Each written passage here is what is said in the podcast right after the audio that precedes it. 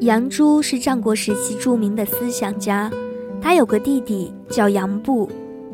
有一天，杨布穿了件白色的衣服出门去了。不久，天上下起大雨，他就把白色的衣服脱了下来，穿着里面的黑布衣回家。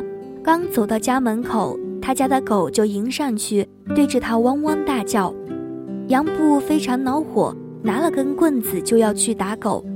杨朱听见声音从屋里跑出来，说。你快不要打狗了，它是因为认不出你了才大叫的。你自己有时也会这样。你想想看，如果你的狗出去的时候是一身白毛，回来的时候变成了一身黑毛，你能感到不奇怪吗？杨布冷静地思考了一会儿，觉得哥哥讲的有道理，就扔掉了手中的棍子。